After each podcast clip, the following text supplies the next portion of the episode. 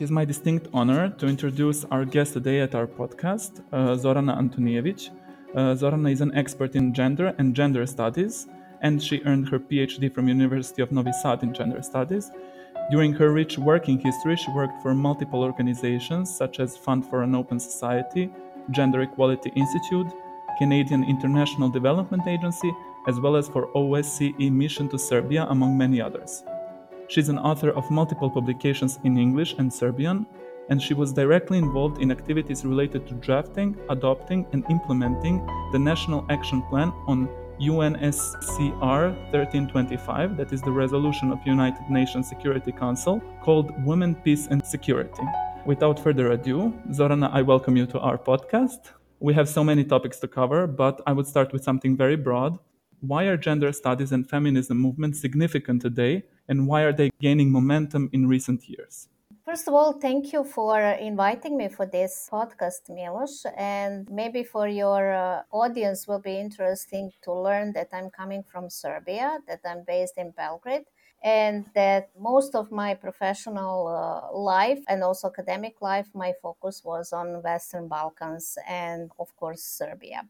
And this is very interesting question and I think very timely because broadly and around the world gender studies and feminist movement are not only that they're gaining momentum but they also experience sort of backlash through so-called attacks on gender studies and feminist movement that they represent some sort of gender ideology. But figures all around the world especially figures of gender inequalities in three or four more most important domains show us that gender equality and their theoretical part uh, represented in gender studies and uh, their activist part represented in feminist movement are still not achieved around the world for example, when, you, when we look at the most important domains, as I mentioned, such as economy, politics, but also violence, and we can add,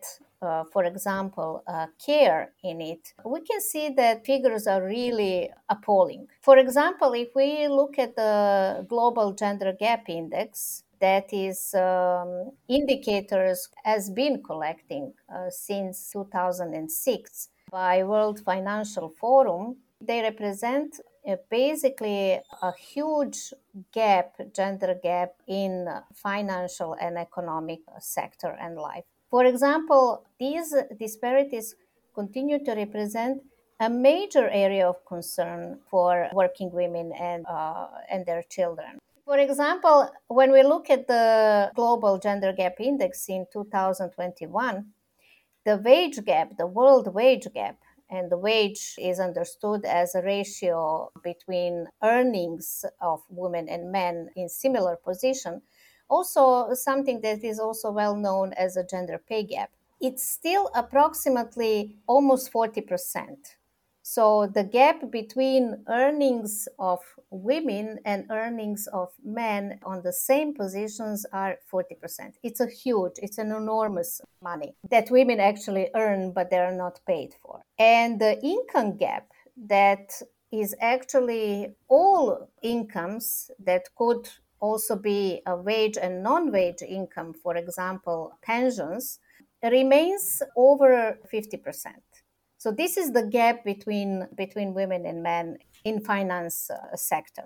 When we look at, for example, economic participation and participation of women at the labor market, it shows that since 2006, when these data were first collected, the increase or increase in closing this gap, financial gap between uh, economic gap between women and men, increased only 2.4 percentage per year, which means that it will take us another 267 years to close these gaps. If we look at the average life expectancy for men and women, this is maybe four or five generations. So, five or four generations ahead us, girls will still be in a less favorable economic position than than men.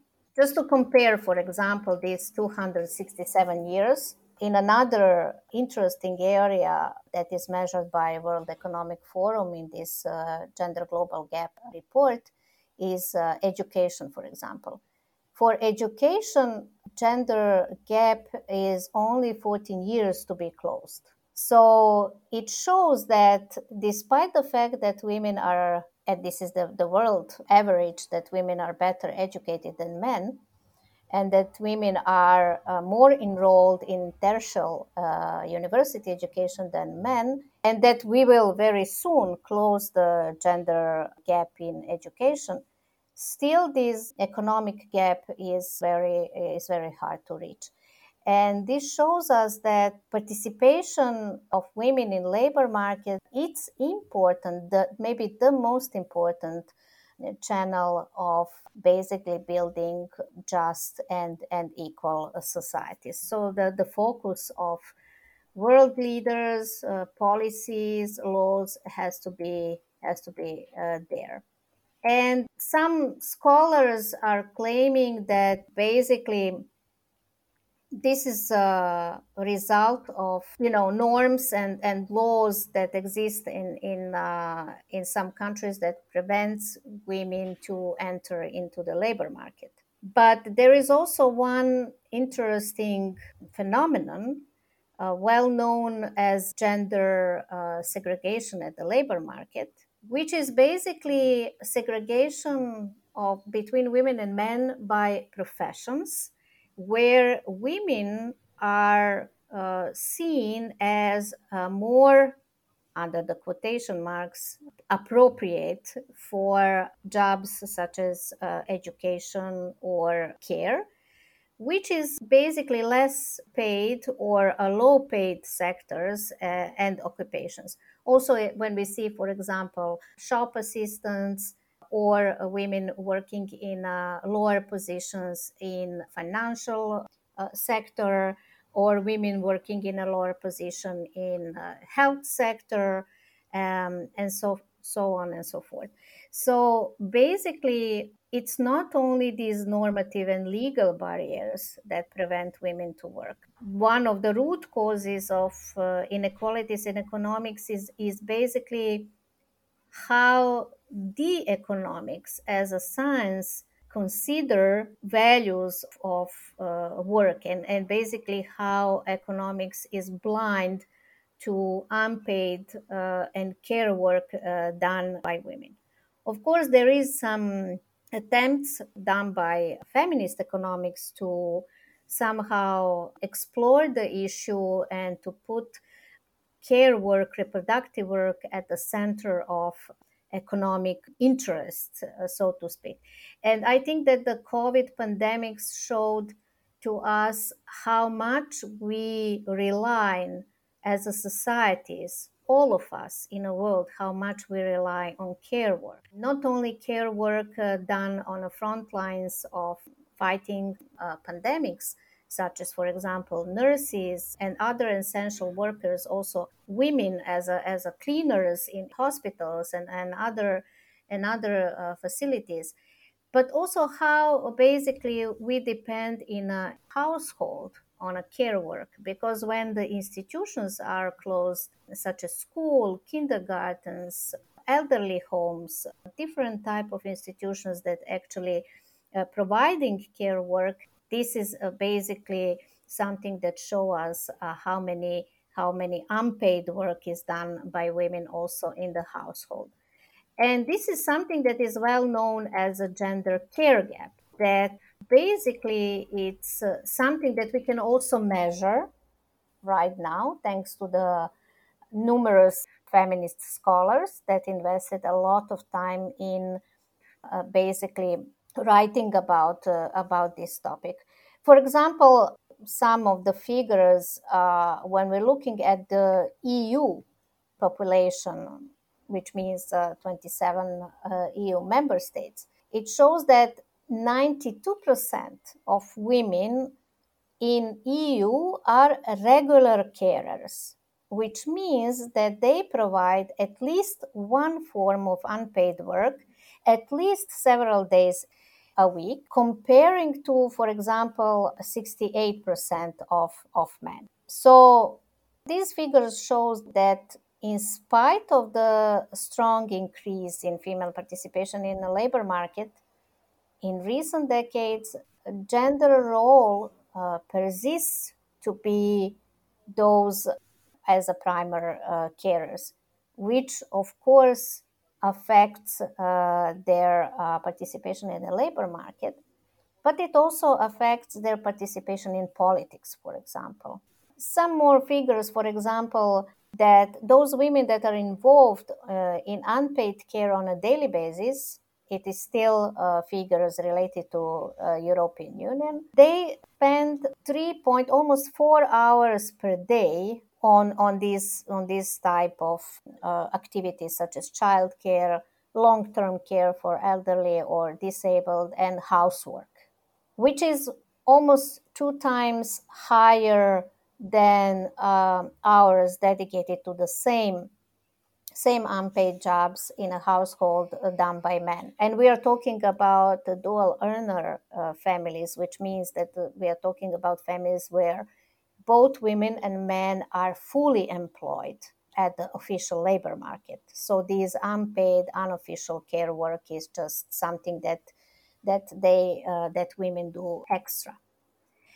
And as I already mentioned, this is something that prevents women not only to be fully engaged in a, in a labor market, but also to be fully engaged in politics, which we know it's extremely important area where decisions are made, where governance of local communities, but also national states are uh, defined. Different kind of policies laws are, are adopted. So it's extremely important that all these governance and, and laws and, and policies have a, a gender uh, perspective or to include uh, basically needs and concerns of women and men uh, equally. So, for example, the, the same gender global gender gap report that I mentioned showed that uh, relatively faster progress of uh, women's participation in politics has been shown between 2006 and 2016. So this decade has shown a relatively stable and, and, and fast progress in women's participation in political life. But the average score for global women's political participation, this gap that is measured is still more than 20%. And as a result, we can say that we will need another 145 years to completely close this gap and basically to have equal number of women and men in politics which is as i already mentioned maybe two or three generations of uh, women ahead us so it's not a very bright picture in terms of figures and position of women all around the world.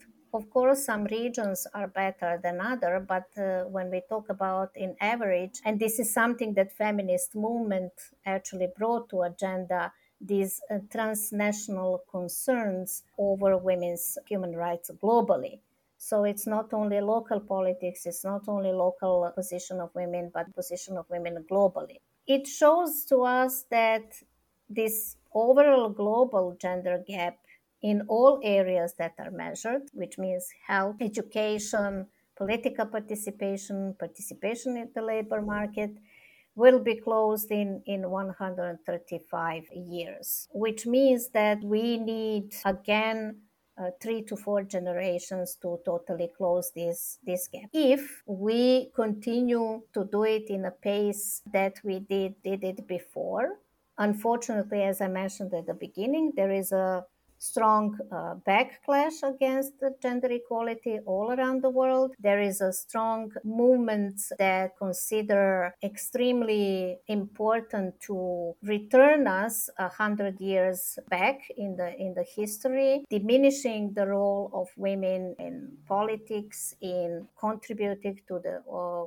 to economy and of course uh, putting women again in the household and not in a private and not in a public sphere Right. So you, you brought up so many interesting topics with all the figures and all the statistics, even though they're not optimistic in a way. But uh, as you said, I think it kind of depends from which region to which region and what is the focus of the certain studies. Uh, for all of our fellow podcasters, Zorana and I share some history together. I was her student actually at uh, my master's and i never i never saw it this way but we often talked about the gender dimension of things so and uh, I think it was you who said once you put these gender glasses, you cannot unsee it, and it's true. Once you really start looking the start looking at the world in gendered way, you kind of really see all the differences there are. As you mentioned, there are gender dimensions to politics, to economics, to to labor markets. So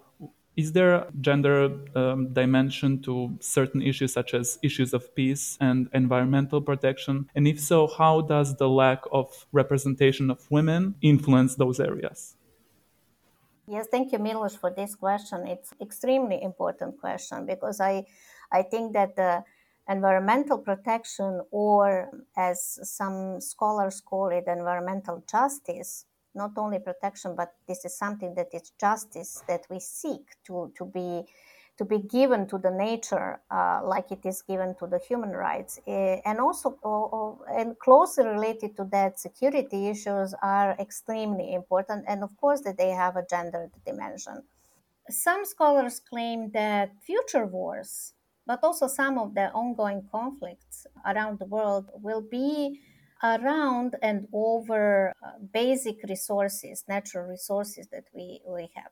We, we are familiar uh, with wars that are uh, fought around, for example, uh, oil, and this is something that is well known and explored topic in international uh, relations and international security studies.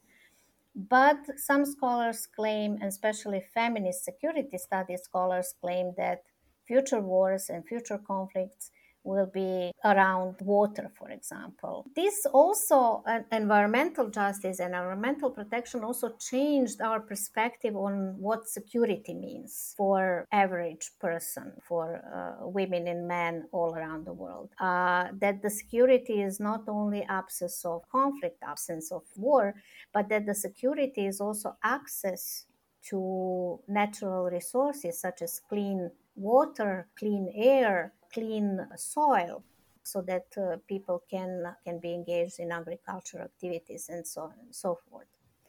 Across the world especially in western balkans we have witnessing a rise of social movements grassroots movements around uh, exactly that environmental justice and environmental protection. As we can see similar engagement of women in, in peace building and peace, uh, peace movement uh, during the 90s uh, in Western Balkan region. So we can say that this is something that is emerging.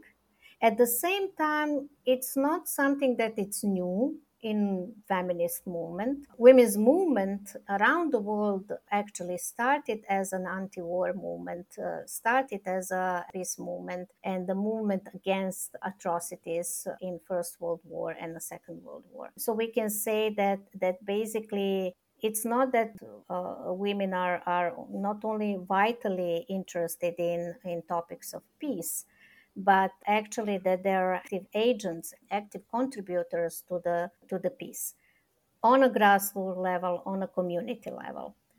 Unfortunately, they are not so present in a, in peace negotiations right now around the world. Although some studies done on uh, peace agreements showed that uh, women's participation increases the pro- probability of peace agreements lasting at least two years after uh, signature in 20%. And uh, their probability for peace agreement lasting 15 years is 35% if women are involved in um, peace negotiations. Women are important to to be present and to have strong influence on negotiation processes because we can see that then these peace agreements could last could last longer. But unfortunately that's that's not the that's not the case. Still we live in a world where conflicts and negotiations around conflicts are uh, so-called men's area or men's business where women are mostly excluded from. And uh, the similar things we can see um, uh, that are going on in, in so-called uh, environmental issues. Although in the last uh, 10 or 15 years, we can see that uh, women's leadership around environmental issues is increasing.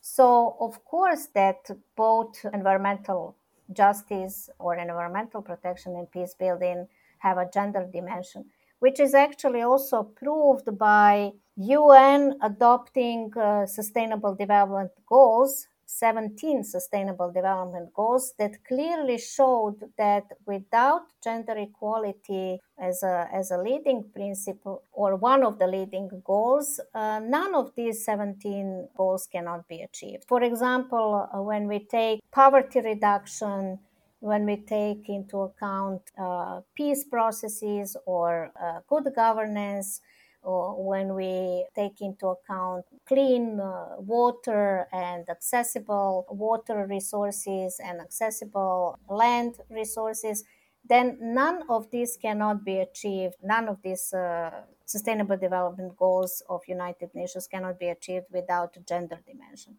Of course, I want to emphasize here that I don't want gender and women to be equalized. Of course, that the gender is more complex and nuanced term than we have now time to, to explain.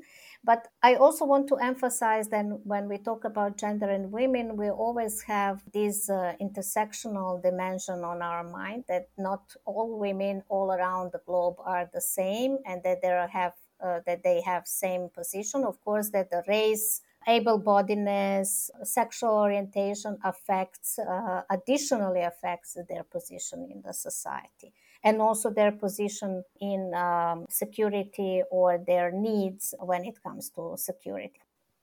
It's very interesting that you mentioned that, but I'm also interested in one more thing, like a quick follow up about the women's participation in the army. What do you say to a lot of naysayers who just say, okay, so we cannot have women in the army or it's it's more of a man's job. Do you think it's like this historical narrative is kind of repeating right now? Or do you think we kind of moved a little bit towards more pragmatic stance where we we say okay women have an important role in the military and let's keep them and let's enhance their abilities I think that the both narratives are very active right now, even more this uh, other narrative that we need uh, women in the army, that the military as such has to open to other minorities, including women, because of uh, many reasons. One of the reasons that is uh, stated is this operational efficiency, that the army itself will better perform the duty, their job, and so on. Feminists uh, and feminist scholars, they don't have unified approach, unified perspective on, on this some feminists, especially those coming from peace movement, they claim that the participation of women in army is actually just another trick to add women and steer that the, the their the very presence of women or other minorities for example uh, race minorities or sexual minorities will never change the very nature of army which is basically to to kill. And the essence of this job is to kill or to be killed yeah? So basically that is that is one position that is very vocal in a feminist movement. The other position is saying that something that we call gender mainstreaming or inclusion of gender perspective in uh, in all aspects including the aspects of security that the presence of women per se could affect internal changes within the institutions such as uh, army.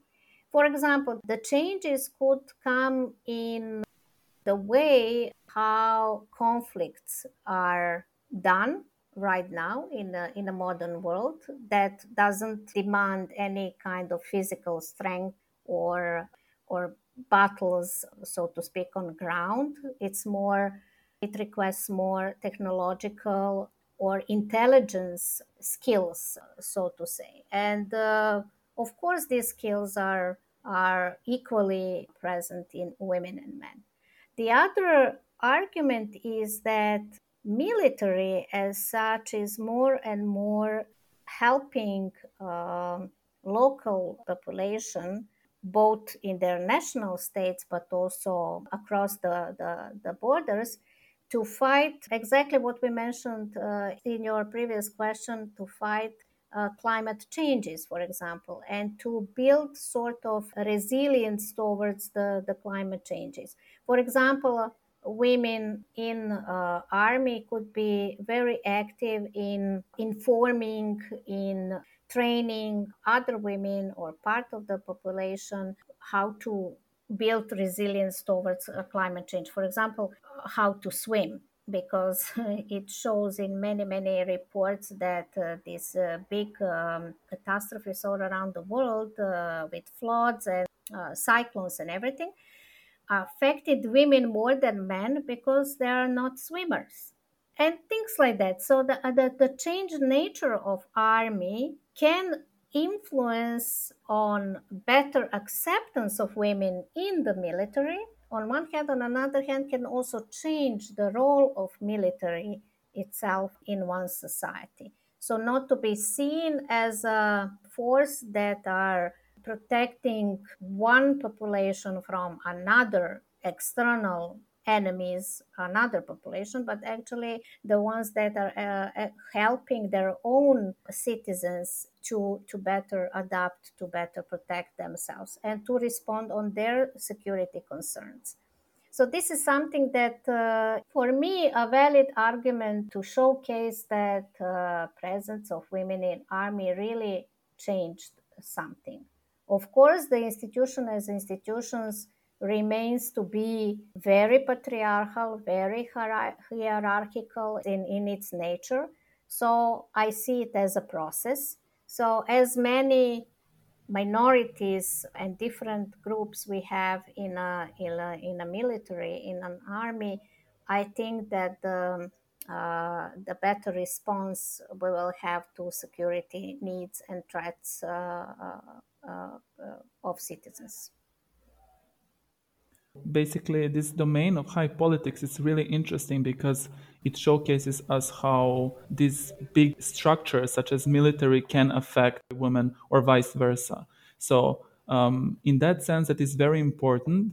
But also, when we put the uh, examination to regular people, in your response to my first question, you actually mentioned something that I really want to address, and that's COVID pandemic and we've all been witnesses to the fact that now gender based violence is really on the rise. Now that women had to stay more in their homes and didn't have any possibility to go out due to the curfews or other measures imposed by governments all around the world.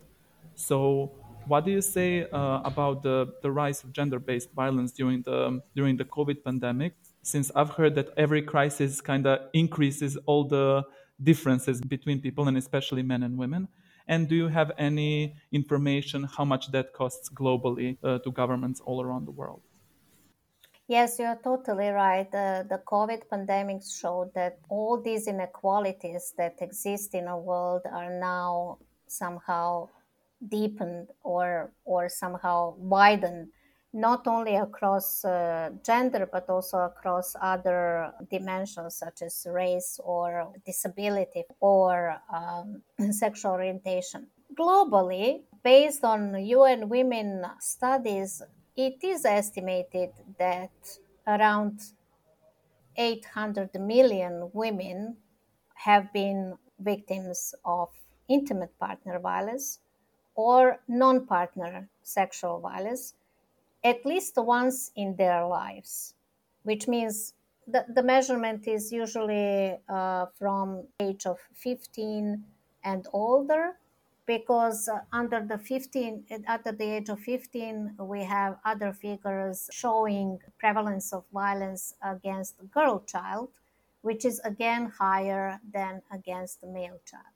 The same surveys shows also that the main perpetrators of uh, intimate partner violence or non-partner violence are uh, of course men.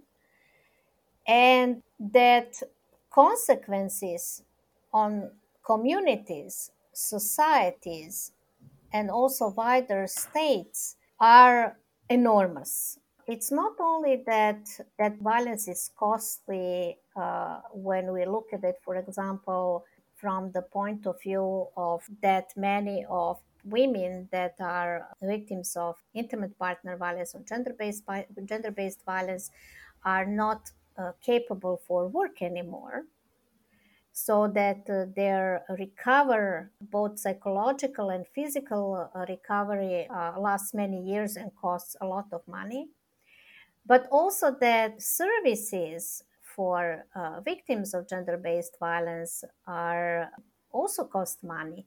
And usually, money invested in these services are very, very low at the level of, uh, of uh, states comparing to how much violence costs. For example, one study done in 2016 estimated that costs of violence are 1.5 trillion US dollars. So the equivalent of 2% of global gross domestic product with the global GDP. So 2% of global world GDP is uh, basically basically costs of, of violence which at the t- at the at that time in 2016 UN Women compared to the size of, for example, entire Canadian economy.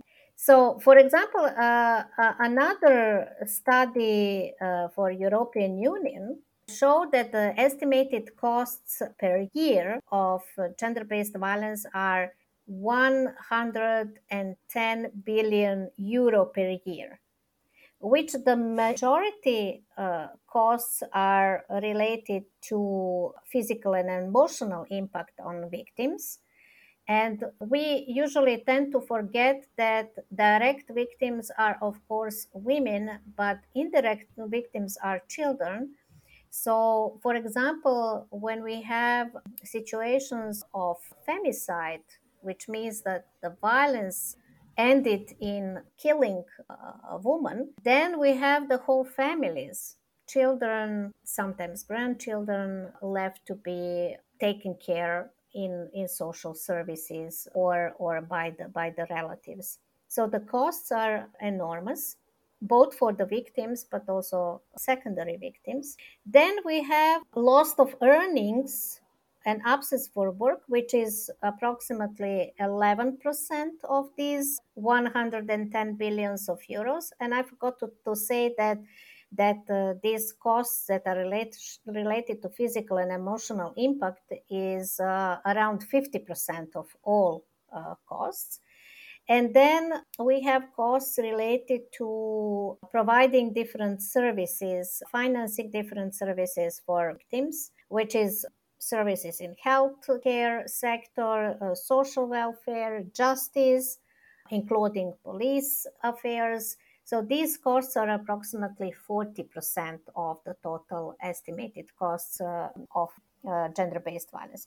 So these costs are enormous, and yet the percentage from the overall budget allocated for direct services, for specialized services for victims of domestic violence is very low.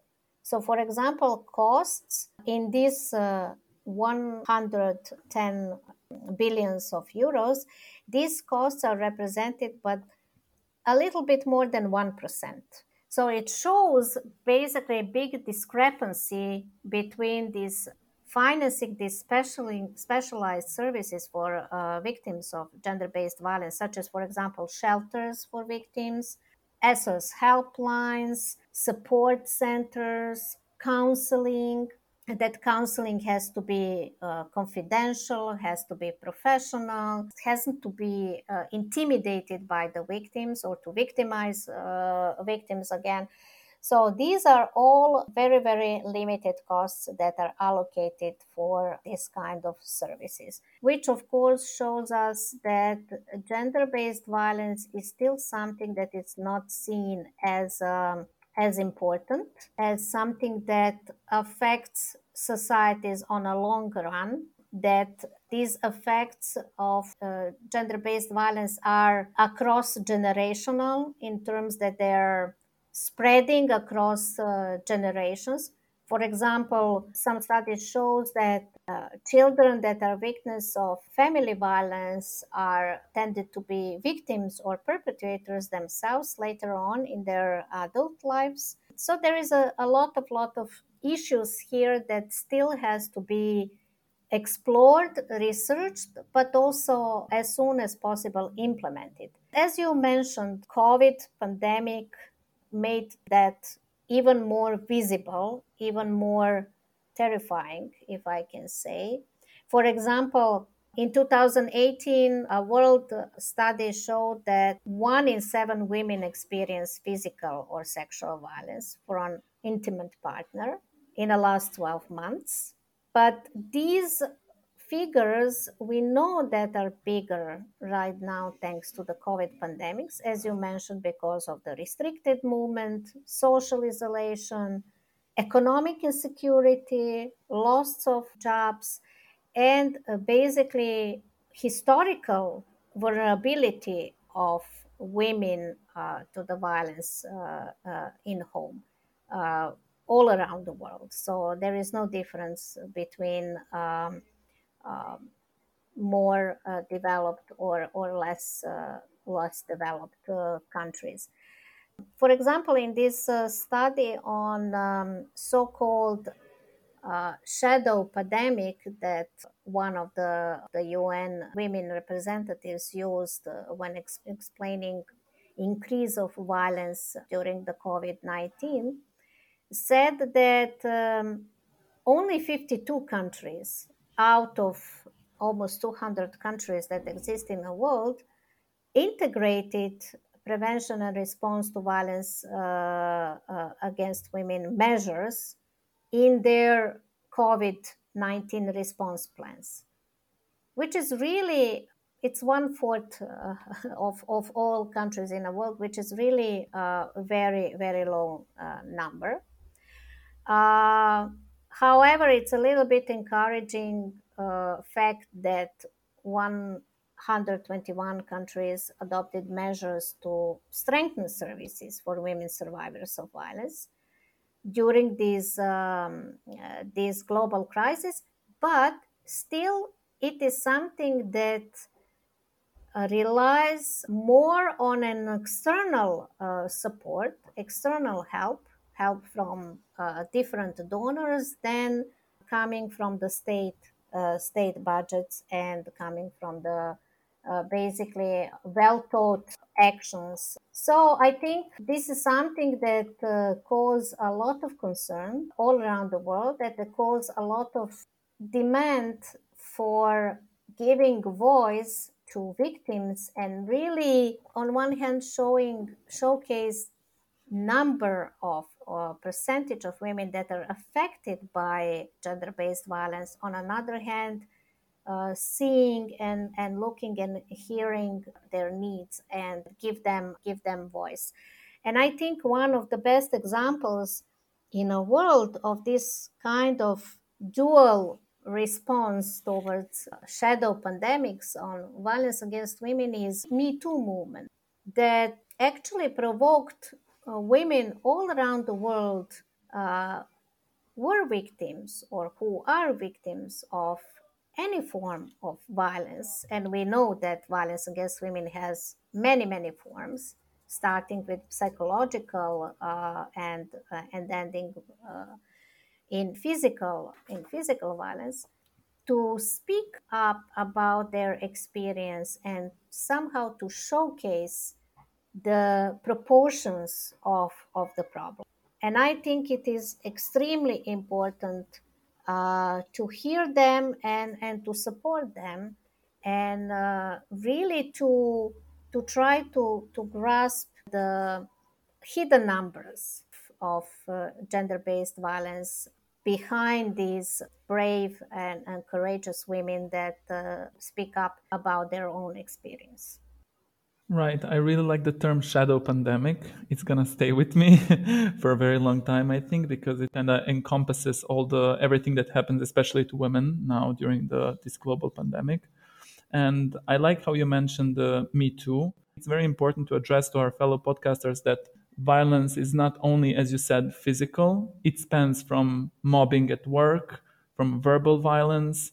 It can go on and on. And sometimes even the institutions don't have any mechanisms to help women who are in need. Uh, but if we take the things globally and say, okay, yes, there is a problem that we face as a civilization, let's say, and it is gender based. Uh, can we say that there are some uh, mechanisms provided by the UN apart from, for example, United Nations Security Council Resolution 1325 uh, and apart from the fact that gender is integrated into SDGs, are there other mechanisms that kind of help us address these issues and any global, any other global initiatives taken by the UN, for example?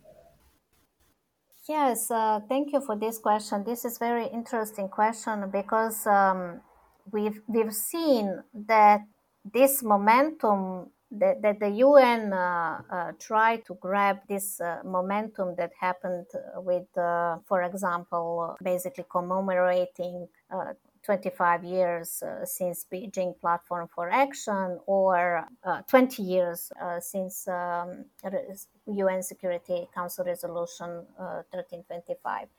So 2020 tend to be a big year for a women's movement and uh, gender equality all around the world because of these uh, significant anniversaries. But pandemic happened and everything slowed down and the focus was uh, really to to provide immediate uh, support to uh, women all around the world and to be less festive and more uh, responsive towards the crisis. But still also the 2020 was used somehow to to draw some lines to take some stocks and to see how we can mobilize especially new generations of women's rights activists and active ed- and gender equality advocates all around the world, how we can take their vision of better world uh, into account and how this vision corresponds to something that older generations of feminist and gender equality advocates had uh, 25 years ago. And that's how the whole campaign generation equality, realizing women's rights for an equal future started. From this idea that, as we mentioned, as violence is transferable over generations, that equality and that the ideas of equality and just world and, especially a world where women and girls are safe has to be also transferred uh, from one generation to another, especially because it was seen that at current rates of progress, more than 2.1 billion women and girls will live in countries that will not reach any key gender equality targets by 2030. So, 10 years ahead, thank, I mean, despite the sustainable development goals, still almost over 2 billion women and girls around the world will not live in a in a world that is better better for them. And that's why UN through this decade for action on gender equality they proclaimed decade for action on gender equality in 2020 and uh, the whole event, Generation Equality, was kicked off in uh, Mexico and culminated a couple of weeks ago in France, where governments around the world dedicated themselves to achieve certain goals within certain time frame in their in their countries these uh, goals are different. For example, these goals cover uh, six critical issues in gender equality. The first one is, of course, gender based violence. Then, as I already mentioned, these 200 and something years of achieving economic justice and rights for women. Then, extremely important issue of bodily autonomy and sexual and reproductive health and rights that are under the attack all around the world.